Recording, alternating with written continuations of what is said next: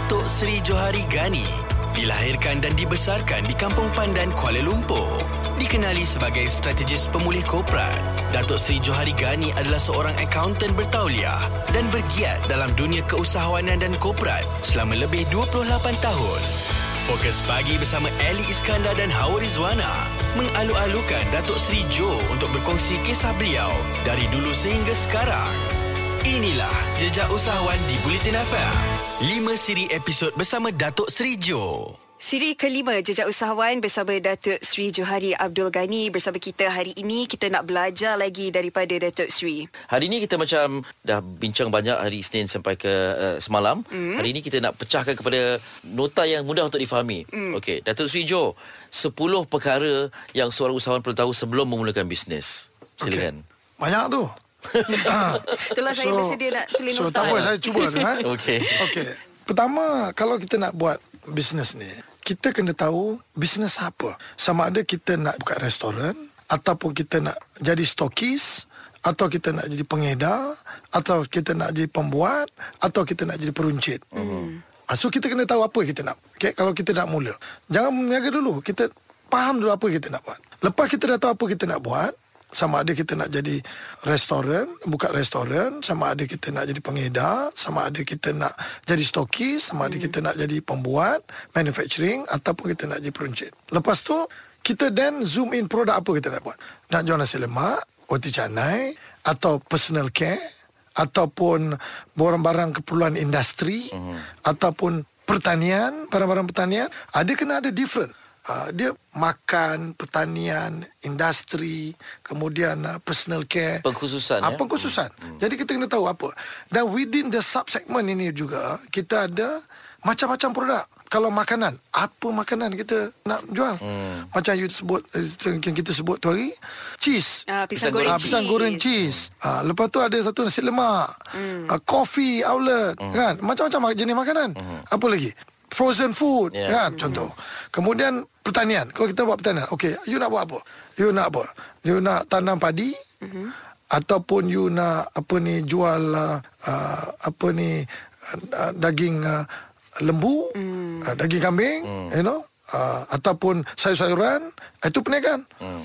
Lepas tu uh, personal care, personal care macam-macam lah. Yeah. Macam saya sebut tadi macam benda-benda keperluan yang kita hmm. kita perlukan sebagai uh, uh, manusia yeah. tapi kita tidak guna untuk makan. Hmm. Uh, kemudian uh, uh, barang-barang industri yang tak ada kena mengena dengan ni untuk supply kepada industri-industri. Yeah. Uh, itu macam-macam. Okay. So kena tahu produk apa. Hmm. Kemudian uh, kita ada tak pengalaman produk yang kita nak buat ni? Ini Atau nombor, ini masih nombor satu nombor, dah, dah, dah, nombor, dah masuk nombor tiga dah. Nombor tiga dah, okey. Jam dah nombor tiga dah. Nombor tiga. Okey. Pengalaman. Ada tak produk yang kita ada pengalaman tak? Hmm. Kalau restoran kita nak buka, ada pengalaman tak? Hmm. Kalau tak ada pengalaman, pergi belajar dulu. Kalau dia, yang paling bagus selalunya, orang itu dia jadi usahawan selepas mm-hmm. dia bekerja dalam industri tu. Mm-hmm. Okey. Dia pernah bekerja jadi sebagai uh, restoran punya mm-hmm. ni mm-hmm. atau pop partner lama-lama dia pandai dia nak buka sendiri. Mm-hmm. Dia pernah menjadi uh, buat kilang perabot. Mm. Lama-lama dia cakap, eh, I also know how to do, I can design. Mm. So, dia buat dia punya own sendiri. Mm. Cari capital, dia selalu dia buat. Mm. Selalunya orang macam tu, dia akan berjaya. Sebab mm. dia dah belajar banyak daripada kesilapan tempat dia bekerja. Ah. Ah, okay, itu pengalaman. Walaupun okay. dah, dah dilanjut usia, ya. tapi tak, okay. tak salah untuk belajar. Tak salah. Pasal apa? Dia dah mm. banyak belajar. Mm. Sementara dia dapat gaji, dia belajar. Mm. Ya tak? Yeah. So, dia ada opportunity. And most of the time, some of these people, dia beli syarikat tu. Yeah. Sebagai dia panggil MBO, management hmm. buyout. Sebab hmm. owner dia dah tua, anak-anak tak mau ambil peniaga tu dia ambil. Hmm. Macam dia tengok kadang-kadang ada warung, dia mula-mula kerja dalam warung tu. Hmm. Lala sekali owner dah tua, uh-huh. anak-anak tak mau ambil, dia beli warung tu. Ah. Ha, so yang selalu kalau macam tu dia kurang sikit gagal. Hmm. Sebab kita ada pengalaman sendiri tak hmm. buat. Macam saya, saya turn around turn around syarikat. Saya tahu kalau 10 syarikat saya turn around, 8 berjaya, 2 tak berjaya. 2 tu saya dah tahu ah, ini dah tak boleh ni, ah, kita tapi lapan tu berjaya. Lapan tu boleh mengatasi kerugian dua. Hmm. Hmm. Kita nak tahu lagi daripada Datuk Sri Jo, apa lagi antara perkara asas yang usahawan perlu tahu. Di Bulletin FM, info terkini dan muzik sepanjang zaman.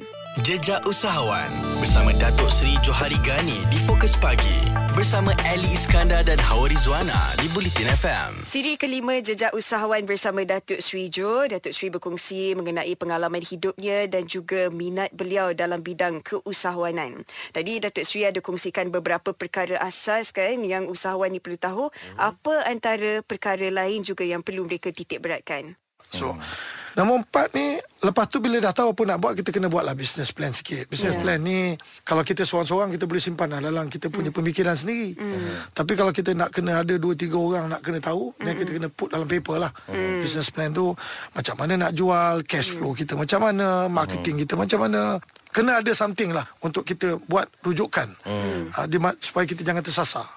Kemudian lima-lima uh, Kita kena ada lah pekerja Seorang-seorang tak tak boleh jadi usahawan seorang-seorang. Uh-huh. Pekerja-pekerja ni boleh jadi anak-anak kita Okey. atau mungkin kalau tak ada anak uh, mesti isteri kita atau suami kita uh-huh. yang boleh bantu permulaan. Lepas tu kalau kita bisnes dah berkembang, kita nak kena ambil pekerja. Uh-huh. Uh, dan pekerja-pekerja yang kita ambil lah kenalah orang-orang yang memahami industri yang kita bekerja. Ni ke, dalam kata lain tim lah. Ah, tim. Tim, Ah, okey. Pekerja tim, right? Okey. Kemudian nombor enam, kita perlu tahu macam mana kita nak mengira modal pusingan yang perlu di- diperlukan. Mm. Ha, ini belum berniaga kita fikir kalau kalau kita berniaga ni jualan 100 ribu berapa modal pusingan required. Mm. Kalau kita berniaga 200 ribu berapa pusingan modal required. Mm. So kita kena prepare ni benda dulu. Lepas tu kalau tak ada mm. dan kita kena tahu jangan pergi grow bisnes tak ada modal. Hmm. Ah. Nak tahu uh, urus kewangan ni kalau tak belajar dalam bidang accounting macam Ah. mana Datuk? Oh, Ah. ah. ini saya nak beritahu. Tak semesti jadi accountant. Hmm. Dia cuma kita panggil financial literacy. Ah. Financial literacy ni dia banyak kepada common sense, bukan kelulusan. Bukan kelulusan ijazah, diploma, PhD atau master tak. Hmm. Dia panggil financial literacy ni dia banyak pakai common sense. Contoh, sekarang ni awak nak beli mineral water satu botol, kedai ni jual 50 sen. Lepas tu kedai lagi satu jual RM2. Takkan kita nak beli kat kedai RM2? Hmm. That called financial literacy. Uh-huh. Simple, basic. Kita beli barang RM10. Uh-huh. Kita nak jual RM8. Mana logik? Uh-huh. There's no financial literacy. Uh-huh. Common sense tak ada. Uh-huh. Mana kita beli barang RM10, pergi jual RM8. Tak boleh. Uh-huh. Mesti kita jual nak untung. Uh-huh. Untung berapa nak untung? Kalau kita jual RM12, tapi lepas tolak cost transport everything, ia jadi rugi. Mana pricing kita tak betul. Ya. Financial literacy. Kemudian bila kita untung, kita untung RM200,000. Hmm. So what do you want to do with this 200,000? 200,000 ni bukan jumlah yang besar. Kerana kalau apa-apa berlaku daripada perniagaan kita, kita perlukan duit saving ni. Uh-huh. Jadi kita jangan ambil 200,000 ni pergi beli bayar deposit BMW 3 Series. Hmm. Bila bayar BMW 3 Series, tiap-tiap bulan nak kena bayar installment. Ya. Lepas tu berniaga pula jatuh, 200,000 ni pun dah tak ada. Hmm. Dengan BMW orang ambil. Hmm. So, dia financial literacy ni is actually spending according to what you think that you can afford. Hmm. Nombor dua, kalau you tak spend pun, duit yang balance ni, ada tak duit yang balance ini, kita gunakan untuk apa? Hmm. Untuk mengatasi perniagaan kalau dia berlaku ke, kelembapan. Ah. Berlaku pandemik macam COVID ni, Yeah. kita boleh bertahan ke tak boleh tahan? Hmm. Dia macam tu. Extra Okey. saving Yes. Hmm. Kemudian, uh, Nombor tujuh. kita kena tahu siapa pembekal kita, mm. siapa supplier kita, mm. siapa raw material producer. Ya. Ha, kita kena tahu jangan kita nak berniaga tapi kita tak tahu pembekal. Mm. Macam mana kita nak buat produk kita? Macam mana kita nak jual produk kita pembekal tak supply? Uh-huh. Ha, itu nak kena tahu. Mm. Kena kena kena complete tu. Mm. Kemudian kita nak kena tahu komitmen kita dalam keluarga. Okey. Macam Ellie dengan Hawa hari ni bekerja dengan Bulletin FM. Ya. Tiba-tiba nak buat berniaga, guna segala saving yang kita ada, Hmm. income dah tak ada dah, gaji dah tak orang tak bayar dah pasal hmm. Bulletin FM full time. Uh-huh. Contoh kan? Mhm. Jadi tak boleh menyebabkan rumah kita tergadai. Hmm. Tak boleh menyebabkan sewa rumah tak boleh bayar. Hmm. Tak boleh mengatakan bayaran ansuran kereta tak boleh bayar kerana kita jadi usahawan. Hmm. Tak boleh. Hmm. Usahawan tu kita mengusahakan diri kita dulu sebelum kita usahawankan Ya. perniagaan. Hmm. Maknanya cerita-cerita tentang pengorbanan, ikat perut semua tu itu sebenarnya tak boleh berlaku. Dah settle urusan rumah tangga, rumah tu baru Perlu ikat perut tu boleh lah. Ikat Ah. perut dari segi apa? Jangan tak makan. Kena makan Kau nak jadi usahawan Tenaga tak ada. Macam mana nak jadi usahawan? Badan tak sihat Kena tak makan. Macam mana nak jadi usahawan? Kita nak berdepan dengan cabaran di depan Kita kena fit. Ya. Kan? Maksud tu Maksud saya tu Benda-benda yang tak perlu. Hmm. Benda-benda Lifestyle. lifestyle Kan Kalau nak ada Bag branded Satu Satu boleh lah Jangan beli sepuluh Jangan tak Jangan beli 10. ha. Saya senyum je. Okey. Jadi komitmen tu Tapi ah, dia, dia beza dengan artis. Sebab hmm. artis tu branded barang yang dia pakai tu pun Hmm. in itself project dia sebagai a promoter to the brand. Ya. Mm. Ah, Itu lain. In itself is actually uh, uh, you you promoting yourself. Ya. And that's a business It's by just a itself. business. Yeah, okay, baik. Usahawan ni dia tak limit anda syarikat Sdn Berhad, Yeah. Yeah. syarikat enterprise. It can be also you yourself. Kan? Okey, maknanya dalam kata lain yang nombor 8 ni komitmen terhadap uh, rumah tangga itu perlu diuruskan Ha, dahulu. kena. Hmm. Kalau tidak macam mana you meniaga rumah tangga orang tu? Ya, betul. Memang takkan jadi meniaga punya. Baiklah, selepas ini kita nak tahu lagi apa perkara asas seterusnya yang akan dikongsikan oleh Datuk Sri Jo. Di Bulletin FM, info terkini dan muzik sepanjang zaman. Datuk Seri Johari Gani dilahirkan dan dibesarkan di Kampung Pandan, Kuala Lumpur. Dikenali sebagai strategis pemulih korporat, Datuk Seri Johari Gani adalah seorang akaunten bertauliah dan bergiat dalam dunia keusahawanan dan korporat selama lebih 28 tahun. Fokus pagi bersama Ali Iskandar dan Hawa Rizwana mengalu-alukan Datuk Seri Jo untuk berkongsi kisah beliau dari dulu sehingga sekarang. Inilah Jejak Usahawan di Bulletin FM. 5 siri episod bersama Datuk Seri Jo. Baiklah, 8 perkara asas yang seorang usahawan perlu tahu telah pun dikongsikan. Sekarang ini tinggal dua saja lagi. Datuk Sri, silakan. Nombor sembilan, kompetitor. Kita kena tahu siapa kompetitor kita. Kalau kita buka restoran, siapa kompetitor kita? Hmm. Kalau kita buka jadi stokis, siapa kompetitor kita? Kita buka kita jadi buka kilang, siapa kompetitor kita? Hmm. Kan? Kita jadi uh, pengedar, siapa kompetitor kita? Ah, ini semua nak kena tahu. Hmm. Mesti mau tahu kompetitor. Sebab usahawan ini kita akan compete. Kalau tak compete sekarang, compete akan datang. Mesti mau tahu. Hmm. Kalau kita masuk, kita rasa, oh, kita punya produk yang paling bagus, kita panggil tu meniaga shop sendiri. Ya. Ha, itu tak boleh.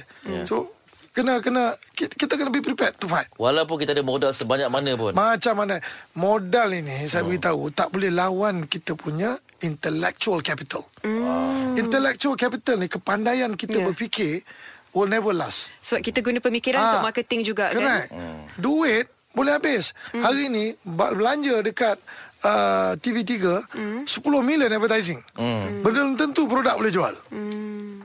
Mana? Hmm. Belanja sikit-sikit dalam Bulletin FM hmm. advertising mungkin boleh berjaya. Hmm. Ha, contohlah hmm. kan sebab the needs on kita punya produk. Hmm. Mungkin dia spend uh, nak spend tahun ni nak spend 200 ribu dengan Bulletin FM Ya. nak slotkan advertisement ad hmm. kan. Hmm. Pasal produk kita tu mungkin dia terima. Hmm marketing. Ya. Yeah. Tapi bila kita dah maju untung 20 juta, 30 juta, mungkin kita shifted to a better platform. Yeah. Yeah. platform tu boleh panggil lagi lebih ramai orang. Mm. Right?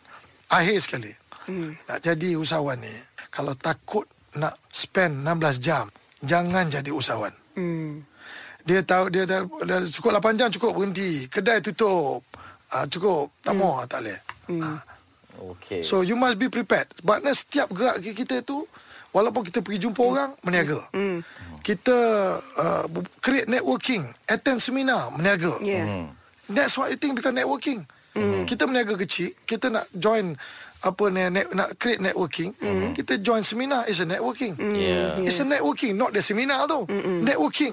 Kadang-kadang seminar yang mengajar ni, dia very general. Ya. Not specific to your business. You ikut dia punya tu, you mungkin tak berjaya. Mm. Tapi kita networking. Kita kenal ramai kenalan dan belajar. Mm. Kemudian kita katakan Hawa meniaga satu tempat, saya pergi atas seminar jumpa Hawa. Yeah. Apa je meniaga, apa-apa. Mungkin tempat saya tak ada tempat tu. Tak Yeah. yeah. meniaga tu. Saya cakap, oh, can we open one more branch? Mm. Uh, satu cawangan? Mm-hmm. Kan? Mm-hmm. Ada networking. Dan bila bila ada networking, jadi kita mengurangkan kesilapan. Mm. Ya. Tak payah nak belajar from scratch. Mm. I learn from you. Okay, ah, okay lah, Tok Jo. I bagi you lah franchise ni. Tapi you bayar I royalty ya, 5%. Okay. Tapi I dah kurangkan I punya masalah mm-hmm. dari segi kesilapan. Yeah. Ha, mm-hmm. ha, provided Hawa punya franchise ni berjaya. Hmm. Ha. Mhm. Tak ada, Okey. ada rasa malu, tak ada rasa takut dalam Ya. perniagaan. Ya. Overconfident pun tak boleh juga ya. Kalau saya nak sambung panjang ni lagi banyak kali Ah. 10 cukup.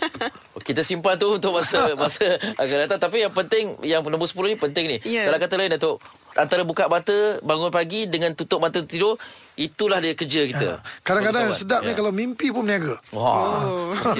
Bangun-bangun ada ilham ya. Ya. Okey, 10 ni akan kita kongsikan dalam media sosial nanti. Ya, uh, daripada tahu tentang bisnes yang dibuat sampailah ke komitmen uh, masa yang perlu diperuntukkan untuk menjadi usahawan. Dia banyak berjaya. lagi. Ya. Cuma lagi kita ingat this is what can come into my mind lah. Ya. Okey. Seketika nanti kita nak tahu pula Datuk Sri apa kata-kata pegangan Datuk Sri sepanjang bergelar sebagai seorang usahawan dan siapa idola Datuk Sri. Okey. Selepas ini di Bulletin FM, info terkini dan muzik sepanjang zaman. Jejak Usahawan bersama Datuk Seri Johari Gani di Fokus Pagi bersama Ali Iskandar dan Hawa Rizwana di Bulletin FM. Episod kelima Jejak Usahawan bersama Datuk Sri Johari Abdul Ghani 10 perkara asas yang usahawan perlu tahu sudah dikongsikan oleh Datuk Sri Jo. Uh-huh. Sekarang ini kita nak belajar, kita nak tahu apa kata-kata pegangan Datuk Sri sepanjang dalam kehidupan ini ataupun sebagai seorang usahawan. Okay. Saya sebenarnya tak ada, saya punya pegangan ni very simple lah. Hmm. Dalam kita jadi usahawan ni, yang paling penting sekali untuk kita elakkan orang tipu kita, uh-huh. kita jangan tipu orang. Okey. If you cannot do, you just say you cannot do. If you cannot deliver, you just say you cannot deliver. Hmm. Jangan over promise, hmm. but under deliver. Tak boleh. Okay? So, kita kena ikhlas pada diri kita. Bila kita ikhlas, maka secara automatik, orang lain yang dealing dengan kita juga akan ikhlas. Hmm. Mungkin ada orang akan tipu kita, tapi tipu mereka itu tak menyebabkan kita jatuh. Sebab hmm. kita tak pernah nak menjatuhkan orang. Hmm. Kita ikhlas. That's very important. Yeah. And then macam saya sebut tadi lah dalam 10 perkara, uh, you kena work hard, uh, kita mesti tahu apa kita buat. Uh, jangan buat benda yang kita tak tahu apa kita nak buat. Mm. Kalau tak tahu, kita nak buat juga tapi kita kena belajar. Hmm. Industri yang kita tak faham, kita kena belajar dulu. Yeah. Kita cari orang yang pandai-pandai mengajar kita ataupun dia boleh sebahagian daripada partner dengan kita. Mhm. Untuk dia mengatasi benda yang kita tak faham. Hmm. Okey. Mungkin kita mungkin saya boleh boleh uh, faham dari segi mentadbir syarikat besar. Mungkin orang yang faham untuk buat benda ni dia tak faham untuk mentadbir benda besar uh-huh. tapi saya boleh compliment dia punya effort. Okey, baik. Dan ni soalan bonus untuk Datuk Sri ya. Mm. Kalau usahawan baru ni melihat Datuk Sri sebagai rujukan, reference. Datuk Sri Johari Gani melihat siapa sebagai Okey. rujukan? Saya ni sebenarnya dekat dalam Malaysia ni saya punya karakter yang saya tengok hmm. adalah Tan Sri Said Mota. Okey. Sebab saya study sejarah Tan Sri Said Mota ni waktu saya sekolah lagi. Masa saya sekolah dan saya universiti, saya masih di UK lagi pun saya study saya tengok siapakah di kalangan uh, peniaga-peniaga Melayu kita yang berjaya. Hmm. Saya tengok sejarah Said Mota ni very interesting. Dia datang daripada family yang susah. Uh-huh. Kemudian dia tidak dapat melanjutkan pelajaran. Uh-huh. Uh, tidak pendidikan tinggi. Uh-huh. Tapi akhirnya oleh kerana sikap keusahawanan dia tu, dia menjadi salah seorang orang terkaya 20 Dalam negara dan syarikat dia macam-macam benda. Hmm. Jadi saya menyelami dia punya approach and he has all the of the ciri-ciri yang saya tengok dia ada walaupun dia tak perasan. Ah, okey. He has that. Hmm, antaranya Datuk Sri? Kerja memang dia committed to the business. Hmm. Ha, benda yang dia tak tahu dia get people who knows about that industry and then they put. Ah. Ha, tinggal lagi along this line ni uh, I nampak uh, is getting uh, apa ni dia dah almost 70 kan. Mm. So I'm sure that anak-anak dia pun dah dah well educated is taking over dia punya dia punya uh, empire. Yeah. So that's how I, I look at. Mm. And then uh, kepada uh, syarikat-syarikat yang bukan Bumi Putra mm. banyaklah saya saya tengok mm-hmm. uh, yang saya saya campur saya join dia orang mm-hmm. I'm very apa ni impressed dengan latar belakang uh, apa ni peniaga-peniaga ni corporate mm-hmm. people ni because kalau tengok dia punya dia dah masuk sampai four generation mm. third generation they are so successful mm. the non Malay mm. Melayu ni baru lagi mm. pasal dia orang ni dah masuk fourth generation third generation Yeah. kalau you tengok father dia orang ni tak educated Mm. tapi anak-anak dia semua and they can go overseas can become the big apa ni conglomerate Yeah. so very impressed but sebab tu saya sentiasa menekankan kepada mana-mana uh, usahawan uh, sama ada kita uh, mas, uh, kau uh, kita mas, datang daripada orang Melayu Mhm. orang Cina orang India uh, business is universal Ya. You buka restoran Kita nak orang Cina Orang India datang masuk Ya. Alright Likewise Kalau orang Cina Dengan orang India buka restoran dia akan pastikan restoran tu halal supaya orang Melayu boleh masuk. Yeah. So that's how universal uh-huh. is the business. Yeah. So usahawan ini is something that kalau kita pandai, kita boleh collaborate, kita boleh networking, dia akan boleh mewujudkan satu perpaduan yang sangat erat dalam sesebuah negara. Uh-huh. Sebab tu negara-negara maju ni dia jarang bertel- bertelagah dari segi soal bangsa agama. Ya. Pasal dia maju. Hmm. Kita tengok di Amerika, di Europe. Yang selalu berasak ni adalah negara yang tak maju. Hmm. Ha, dia, dia dia dia cerita dia duk rebut kek ni dia ni Hmm. dia punya kek sana kek sini kek sini. Ya. So tak boleh because it's universal. The business tu universal. Everyone must work together Ya. to grow the economy. Bila ekonomi dia membangun besar and everyone benefit, then tak ada sebab nak bergaduh. Betul. Kan? Ya. Okey. Bukan bersaing semata-mata tetapi saling melengkapi. Yes, dan melengkapi. mengambil man- dan mem- memberi manfaat sesama sama Ya. kita. Nasihat sebagai penutup yang cukup baik daripada Datuk Sri Jo. Terima kasih sudi bersama kami untuk jejak usahawan ini dan um, kita doakan Datuk Sri terus berjaya lah. Amin. Amin mudah-mudahan. Seketika nanti Datuk Sri Jo akan bersama kita untuk kemuncak usahawan Buletin FM. Kita nak umumkan siapakah juara yang bakal memenangi RM175,000, slot iklan radio dan juga wang tunai RM25,000 dalam kalangan finalis usahawan Buletin FM. Teruskan bersama kami di Buletin FM, info terkini dan muzik sepanjang zaman. Datuk Seri Johari Gani dilahirkan dan dibesarkan di Kampung Pandan, Kuala Lumpur. Dikenali sebagai strategis pemulih korporat, Datuk Seri Johari Gani adalah seorang akaunten bertauliah dan bergiat dalam dunia keusahawanan dan korporat selama lebih 28 tahun. Fokus pagi bersama Ali Iskandar dan Hawa Rizwana mengalu-alukan Datuk Seri Jo untuk berkongsi kisah beliau dari dulu sehingga sekarang. Inilah Jejak Usahawan di Bulletin FM. 5 siri episod bersama Datuk Seri Jo.